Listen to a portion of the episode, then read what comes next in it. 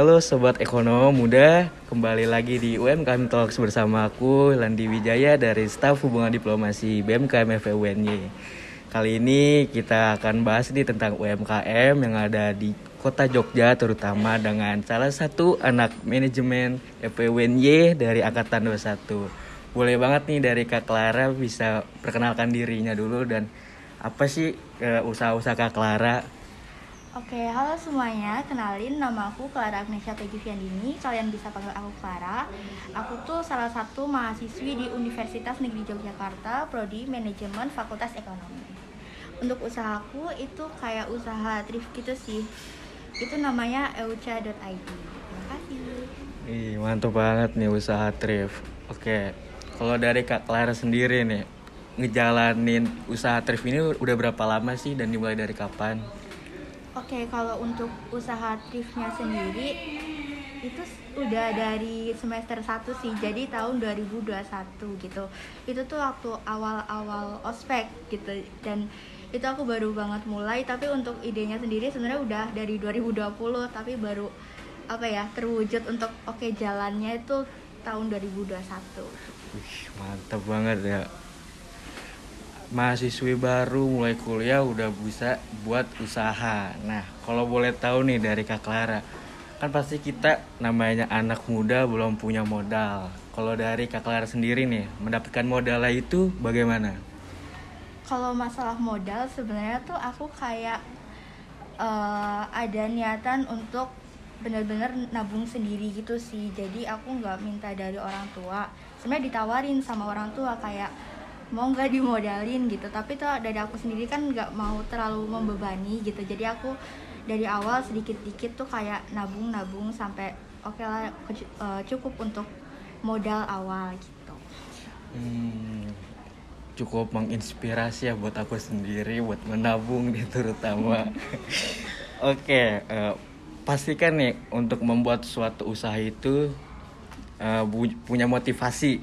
Nah, motivasi dari Kak Clara sendiri untuk membangun usaha thrift nih, terutama kan usaha thrift kan udah agak banyak banget nih di Indonesia. Nah, kok Kak Clara punya mindset untuk membuat usaha thrift lagi gitu? Itu gimana tuh Kak Clara? Oke, kalau masalah eh, motivasinya itu untuk bisnis itu sebenarnya tuh dari dulu dari awal SMP tuh udah ada gitu ya. Jadi aku emang udah niatan dari dorongan dari apa ya? Aku lihat lingkunganku dari orang tua itu juga dari keluarga khususnya itu kayak emang apa ya gencar banget untuk bisnis gitu dan aku mikir kalau misalkan eh, bisnis apa yang cocok untuk aku karena aku anaknya tuh em, suka untuk di bidang fashion gitu jadi aku dan aku lihat tren sekarang tuh kayak oh emang lagi ngetrennya tuh eh, bisnis thrift gitu dan anak-anak muda emang suka nih sama eh, baju atau outfit yang kualitasnya bagus tapi dengan harga yang terjangkau gitu kan dan dengan adanya eh, usahaku aku harap tuh kayak eh, bisa buat an- orang lain tuh kayak bisa pakai outfit yang bagus, yang berkualitas dengan harga yang terjangkau gitu aja sih. Oke, berarti udah ada bekal untuk membuat usaha ya dari orang tua ya. Iya. Kalau untuk ke depannya nih, Kak Clara pengen gak sih ada inovasi-inovasi baru kayak usaha baru selain thrift? Kalau inovasi-inovasi baru tentunya ada ya kayak eh, contohnya tuh aku pengen di bidang kuliner sih, tapi Hmm. kalau untuk bidang kuliner kalau aku sendiri kan belum eh, apa ya nggak yang terlalu jago masak jadi kayak aku masih masih cari partner mana yang bisa eh, kerjasama sama aku untuk di Oke. sini gitu. Oke oke mantap banget ya, mantap banget. Oke mungkin selanjutnya nih, eh, boleh tahu gak sih Kak target pasar usaha Kak Clara nih yang thrift ini dari golongan umur berapa aja sih kalau boleh tahu gitu? Kalau buat target pasarnya sendiri itu karena baju yang aku jual itu kan kayak crew neck ya crew neck dan motifnya benar-benar ya bagus gitu dan kualitasnya oke itu tuh target pasarku tuh kayak anak muda aja sih kayak sekitaran remaja umur 14 sampai 20-an juga masih masuk sih dan itu tuh nggak nggak terbatas untuk cewek aja karena beberapa produk yang aku jual itu juga unisex ya jadi bisa buat cewek bisa buat cowok seperti itu Hmm, oke Oke oke. Eh, kalau Kak Clara sendiri nih, kan sekarang lagi masa pandemi.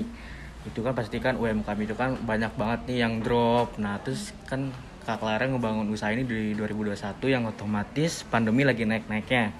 Nah, kendala apa aja yang Kak Clara hadapi dalam membangun usaha itu dan merintis usaha Trev ini? Mungkin Kak Clara bisa jelasin gitu buat teman-teman mahasiswa FN nih, sobat ekonom. Kalau masalah kendala di setiap bisnis itu pasti ada ya. Jadi khususnya kalau di bisnis aku paling apa ya kendala di eh, cara gimana aku biar tetap konsisten di tengah pandemi ini ya. Karena kan eh, di tengah pandemi ini masyarakat juga untuk pendapatannya nggak menentu gitu kan ya.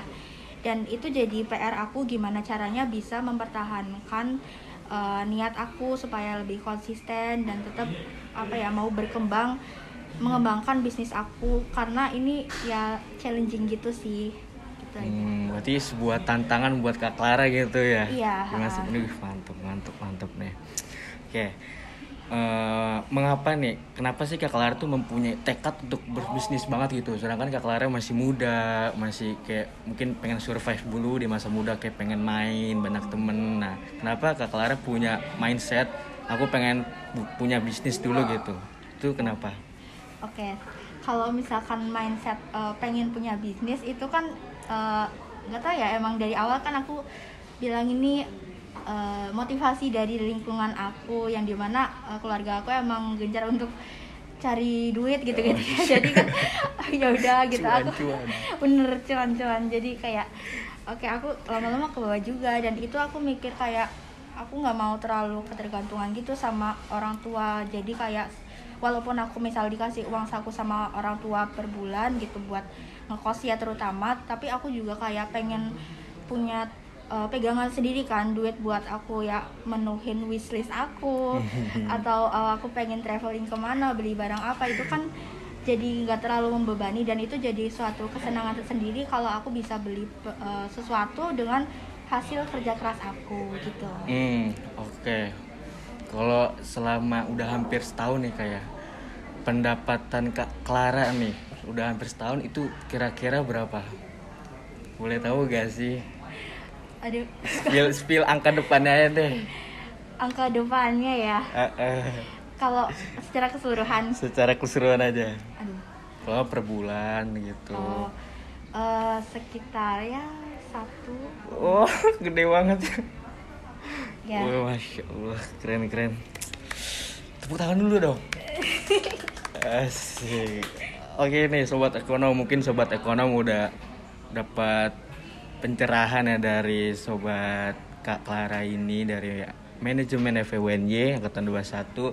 Oke, mungkin dari Kak Clara sendiri nih sebelum kita mengakhiri podcast kita, mungkin Kak Clara bisa kasih motivasi atau closing statement untuk para mahasiswa FE eh, untuk terutama dari generasi milenial yang mau memulai bisnis ya tapi masih takut dengan segala hal. Mungkin Kak Clara bisa kasih closing statementnya. Oke, kalau dari aku mungkin kalau misalkan kalian pengen buat mulai bisnis dan kebanyakan tuh kayak kehalang modal gitu kan.